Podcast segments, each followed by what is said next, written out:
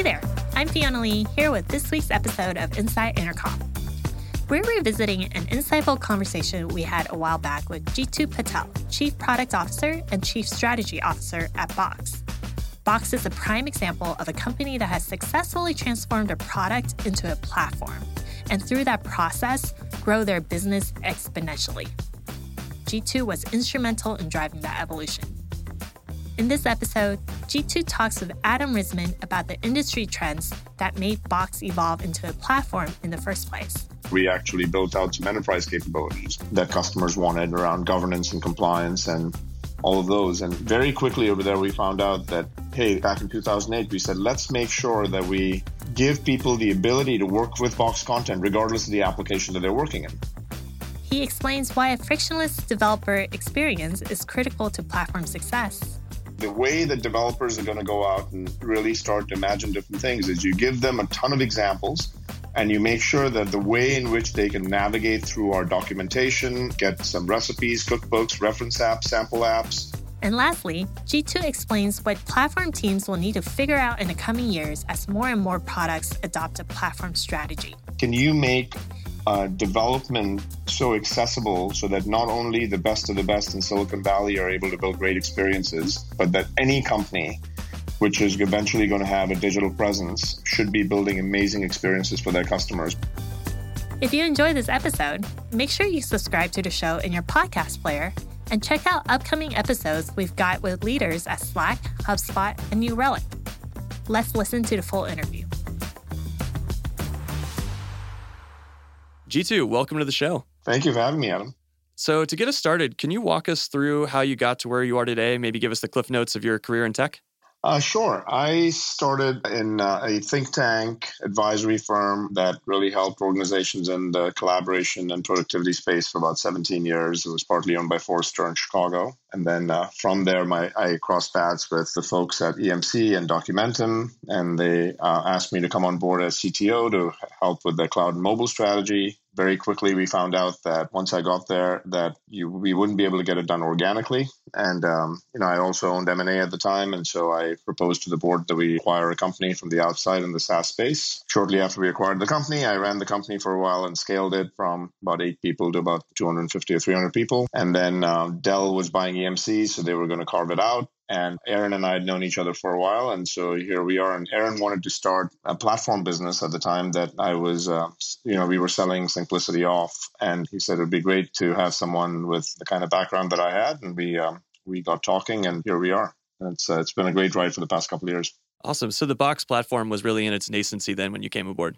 It actually wasn't a launched product at the time. It was an idea without, you know, there wasn't really um, a business unit and a team put in place. So I, I literally, I came on board, brought one of my folks with, and there were a couple of people over here, and we literally had three or four people that we started this thing with. So it was a startup within a startup. So, you know, pretty cool from that perspective.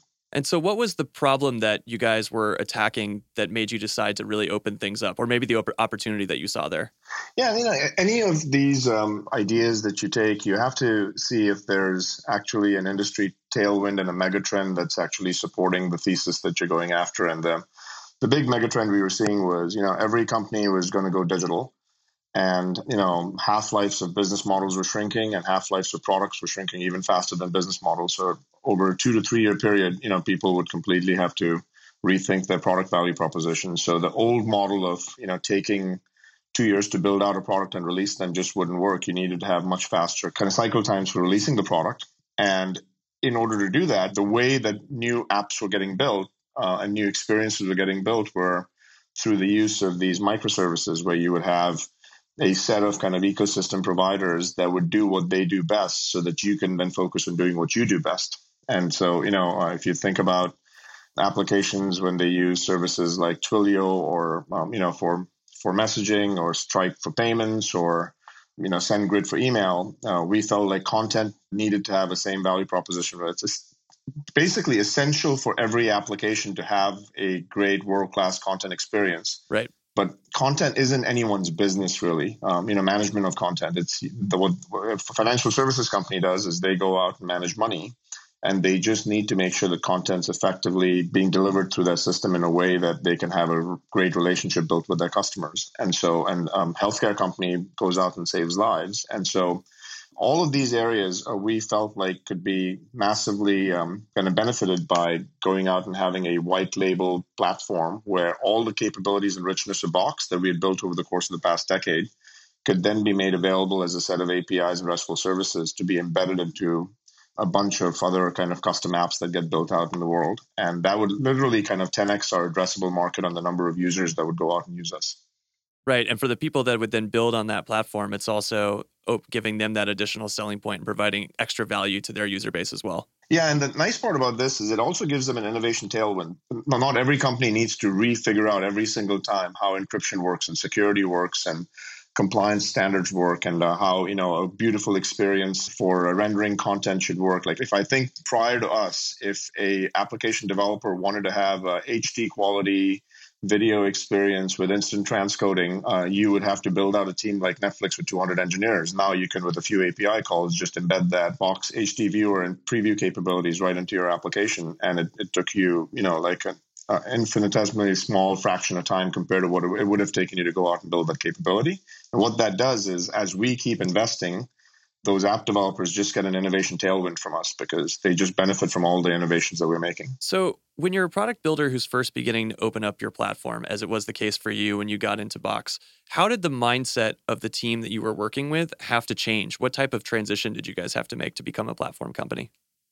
That's a really good question. So, you know, one of the things that when you're an apps company and you start thinking about building a product for a particular audience, what you tend to have is a tremendous amount of clarity on the use cases that you're going to serve. And mm-hmm. you typically tend to curate a very, very thoughtfully, you know, built out experience for those use cases for that particular audience. And then you direct people to use your product in that way with the platform, most of the innovation that ends up happening, we might have not even imagined at the time that we were building the platform. And so that same model of taking an apps business uh, and porting it over the platform, the biggest kind of cognitive dissonance that happens is you don't start out with you know a very predefined prescribed set of use cases. You start out with a baseline infrastructure and framework that people build on top of. And that is the biggest mind shift that you have to make because majority of the innovations that we've seen happen with our customers that they've built we had never imagined when we were building the platform obviously you guys were pretty large at the time that you made this transition but someone that's maybe a little bit smaller than you looking around the corner how do they know that they're both a good fit and ready for a platform play? What boxes do they need to check or have in place to set them up for success? I think firstly as you are building a startup what, well, the thing to think about is any category dominant leader that's really gone out and built a disproportionate value and market share compared to their other competitors has essentially not just built an apps business, they've also built a platform business. What I mean by a platform business is you've got data in your system that other developers are using to create additional value on top of what you've provided to them. Mm-hmm. And that creates a discontinuous leverage effect within the ecosystem, right? And you're you're basically taking advantage of the entire ecosystem um, where you're no, no longer just bound by the innovation velocity that you yourself organically might be able to deliver to the market, but you're actually compounding the value that everyone else can go out and build on top of the data that you have. So over time, a lot of companies that want to go out and dominate certain categories or you know have a category leadership position will need to go out and think about building a platform. But the way that you do it is in multiple stages. So for example, if you just look at our box journey that we had, we started out as an app that did some pretty basic capabilities and how do I take a file and share it and put it in the cloud and share it with people both inside and outside my organization. And then from there, we actually built out some enterprise capabilities that customers wanted around governance and compliance and all of those. And very quickly over there, we found out that, hey, back in 2008, we said, let's make sure that we give people the ability to work with box content regardless of the application that they're working in. So the first thing we did to become a platform company was back in 2008 where we said let's open up our APIs to third parties to go out and integrate with us. Mm-hmm. And in fact, phase zero was we had built out a pretty robust set of APIs that all of our capabilities that we had built ourselves were built on top of APIs rather than being built directly with calls into our core engine. Right.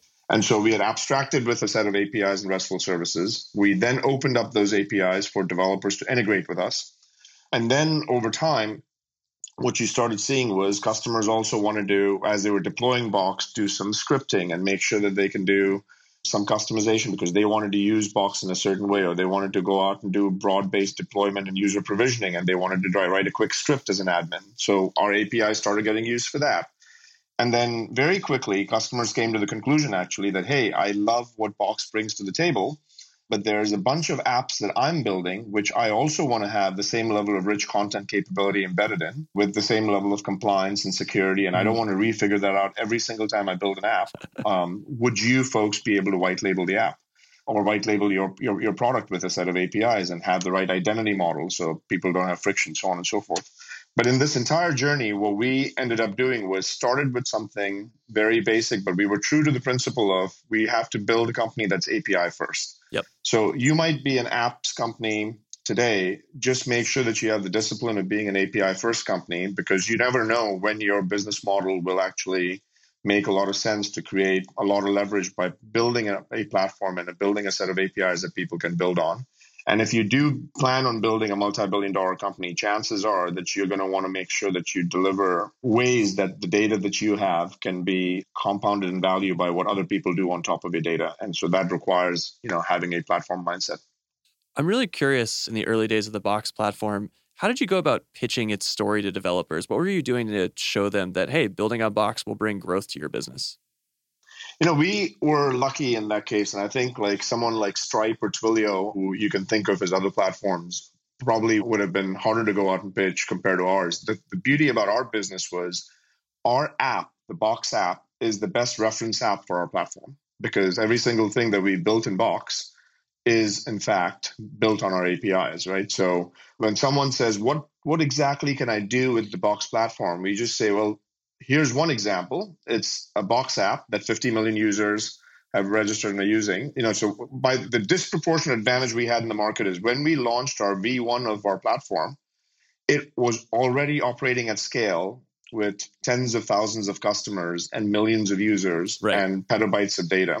The only thing was Box was our only customer, and our ecosystem was our only other customer, which is the, the, the integrations we were making. And so with us, we had that advantage of our marketing got a whole lot easier because people intrinsically knew what you could do with the platform by just looking at Box. And Box was, uh, you know, this e- e- very easy to access product as well because it's a, it's got a freemium model. You can download it online. You can just see what it feels like. That was an advantage we had. In addition to that, for the platform was we maniacally focused on the developer experience and the developer flow. Because if you think about who we serve as customers, we have three constituencies we cater to at Box first and foremost cater to the user. Mm-hmm. The second constituency that we cater to is the enterprise IT professionals, whether it be the security professional or IT admin or the CIO, what have you. Right. And the third one is a developer who's going to go out and build and imagine different experiences with Box than what we could have imagined ourselves. And what we did over there was we said the way that developers are going to go out and really start to imagine different things is you give them a ton of examples and you make sure that the way in which they can navigate through our documentation, get some recipes, cookbooks, reference apps, sample apps. We have interactive documentation, so you can make an API call right within our documentation to see what the return code would look like. All of those things, we actually were very, very focused on making sure that we took out the friction from the developer experience. Mm-hmm. And that in our mind was, you know, we were so obsessed about it that we have a product manager and an engineering team focused on documentation because that experience in our minds, if you take out the friction over there, it's the time to the first API call. If you take out the friction before the first, our developer, when they get an API key, can make the first API call, you've now opened up a whole different level of possibility because you've created delight for the developer. Just before we continue with today's episode, I wanted to let you know about Offscript. It's a new series of candid conversations with Intercom leadership all about the extraordinary AI driven transformation we're currently experiencing. Episode 1 is on our YouTube channel right now. Here's a teaser of what you can expect. I don't want to come across as overly dramatic, but for every single tech company, this is an adapt or die moment.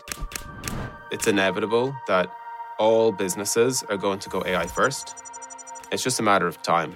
In this post AI world, new companies will rise, old companies will fall. Of course, some of these new companies will flame out, some old companies will pivot successfully too.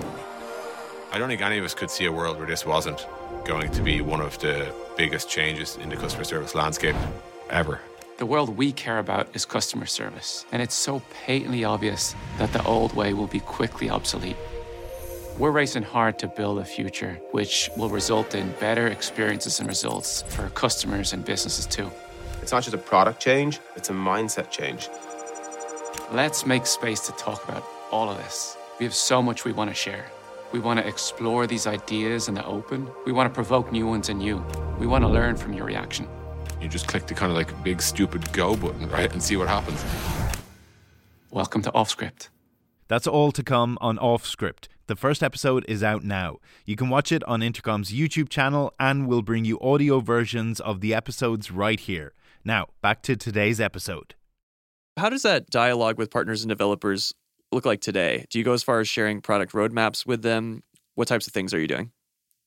Yeah, we in fact we do much more than share product roadmap. I'll give a very simple example is like you know we have even our feedback loop of documentation that we have is kind of open source where if people have ideas on how to make the documentation better to explain how a product works, we actually have feedback that can be brought in right from the documentation side and we have an approval cycle that goes in. So we think of our developers as not as much customers, but just partners that are going to build great experiences around content with us, where they don't have to worry about the infrastructure and the boring details and content. We'll take care of that, and then they can do what they do best. You know, one of our customers, H&R Block, had a great way of positioning it. They're like, you know, we want to make sure that we use Box for what Box does best, so that they can do what they do best, so that their customers can do what they do best. Right and it's it's kind of a fascinating mindset because what we're starting to see is with box platform most customers are using us for creating experiences not just for their internal employees but largely for their customers. And we are now getting to be in the path of revenue. So one of the things that you would think is you know as you go to the developers you're getting into a more technical audience. But what's starting to happen is more CEOs and board of directors are engaging in conversations with us as a strategic partner because the way in which they go out and build their next generation experiences as a company, we're going to be a core kind of component of making that happen. Yeah, so it's really a symbiotic relationship then. It really is. And it's it's actually very rewarding because what you have to do on that front is you have to make sure because one of the things I forgot to mention when you were saying what's the difference between an app and a platform in the platform space pricing even though you might start with one developer for a few API calls and a few resources most people want to understand pricing and how it would look at at scale before they go out and start building on your platform. And one of the things that's really important about a commercial model in platform is you have to make sure that you've aligned yourself in such a way that you don't succeed when the developer failed at building an app. So what we've done in our pricing model is is exactly that, which is we succeed when the developer gets to scale of using our product and we give them a tremendous amount of flexibility in which different kinds of use cases they can go out from a broad spectrum of use cases for using the products. Many of our listeners are from early stage companies. Their products are often still in the phase of, of gaining traction, and they're probably starting to look at platforms and working with folks like yourself. What should they be considering in terms of who they might make an integration with? The one thing that I would say as a mindset that startups and all of us who've actually been in this kind of new cloud ecosystem have had an advantage of is if you looked at the client server world, it was very much a I'm going to go out as a customer. I'm talking about the enterprise software market, let's say for a second. I'm going to go out and buy all my my entire technology stack from a single vendor. I'm going to I'm going to purchase everything from my database to my applications, everything from one vendor, whether it be Oracle or any of those.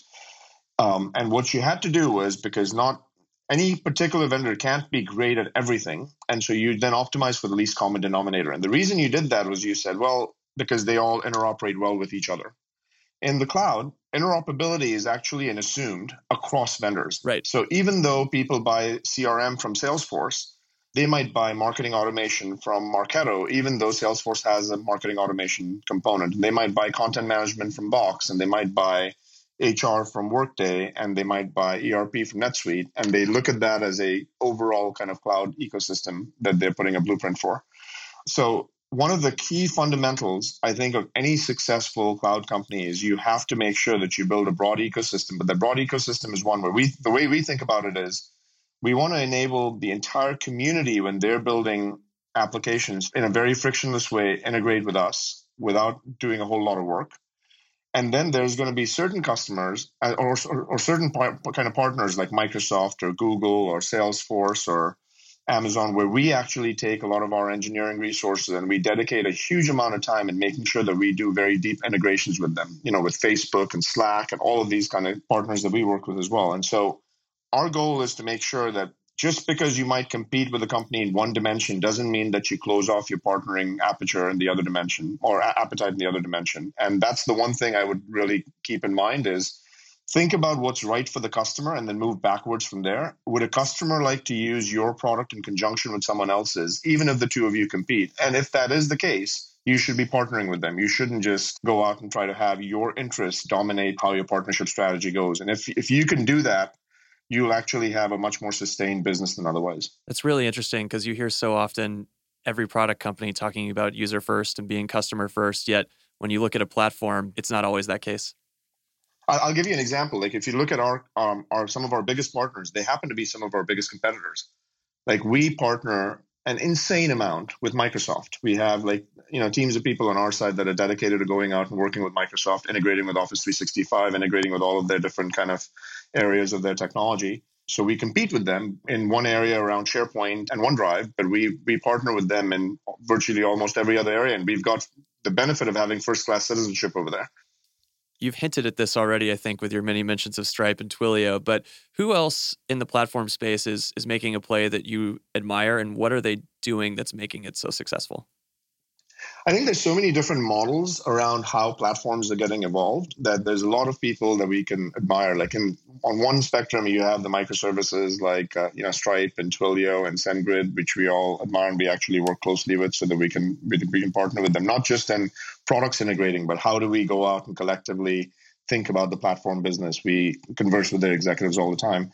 Then you have on the other end, you know, even companies like Facebook, which have become great platforms in their own right in the consumer space. We try to take a lot of lessons from those companies like Facebook and Google and what they've done. And then you've got fantastic enterprise platforms like you know Microsoft or Salesforce, and we we uh, we tend to go out and um, look at them as well as you know kind of great models to um, you know kind of steal good ideas from, and also give them good ideas on how they can become better platforms. The one thing that's important is if all of us focus on customers building amazing experiences with our platforms, we will all rise with the tide.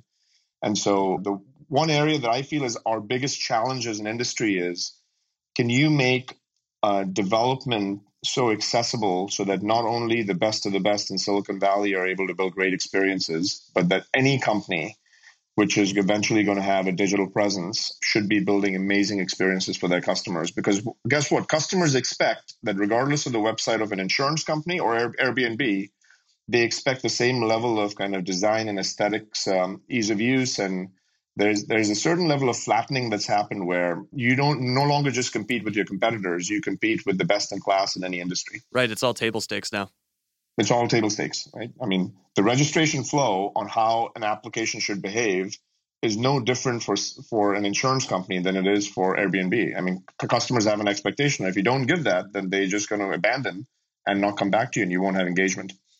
So, speaking of platforms evolving, you recently announced that the Box platform is now available in the AWS marketplace. What makes this such a big win for both you guys and for developers as well? Yeah, I mean, one of the things that we think about on AWS and how we, um, uh, firstly, we think of Amazon as one of the most amazing companies. It's interesting today they um, just launched, um, uh, they just announced a great acquisition of Whole Foods, which is, I mean, they're just such a creative company that we look at them as an inspiration. Well, the thing that we found that Amazon does really well is, you know, and the mindset that you have to have is if you feel like developer ecosystem nurturing and development is a central part of building a great platform, then you have to have the mindset that you're not just going to make your developers come to you, you're going to go to where the developers are. And the developers are going to be at multiple places. If I'm a developer building on AWS at AWS Marketplace, I'm looking for services over there, I should just be able to make sure that my services are available through them. if I'm a developer that's you know building on IBM Bluemix, then we should make sure that our services are available over there.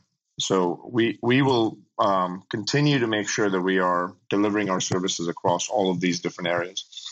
And so uh, the the way to think about Amazon's partnership is, you know, when a developer is building on Amazon on their platform, uh, and if they want to have some content APIs that they want to start using without any friction, without losing the context, they should just be able to provision our APIs, pay for it, and start using them. Well, Jeetu, I know you've been in this space for a long time, so I want to end with this what excites you in the next couple years moving forward with the possibilities for platform companies like yourselves? You know, um, the way I think about this is, you know, some people think it's rather reductive, but if if you during the course of your um, life's work can go out and impact hundreds of millions or billions of people at scale, then it's a pretty fulfilled life that you can um, look back at. And I think there's very few plays in the market where you can actually participate and do work that's really creative every single day that's going to go out and have that level of scale leverage. And we feel like at, um, you know like I, will I'll end with this. A large customer for box would have been like a you know 200 300000 user kind of customer like uh, like ge right? When when we, we were an apps company. Now a large customer for us is tens of millions of users because what ends up happening is customers are going out and building experiences for their customers and we go out and engage with a lot, a lot, with financial services customers who might have 15 20 30 million users. And um, it's it's a great way to go out and you know, fantasize saying i'm going to go into a room full of people you know five years seven years down the line ask them how many of you know box and maybe 30% of them raise their hands but the remainder of the 70% that didn't are all using Box. They just don't know it because every time they go to any of the major brands in the world, they're being served up content that's actually coming from Box. That's a very kind of indirect value, but a very fulfilling kind of proposition to spend your time on. Yeah, it's a super powerful opportunity for those that can make the play. Jeetu, I think we'll leave it there. Thanks so much for joining us today. Adam, thank you for your time. Thanks for listening to the Inside Intercom podcast. For more interviews, go to intercom.com slash blog or subscribe to our podcast on iTunes, Spotify, SoundCloud, or Stitcher. This is Inside Intercom.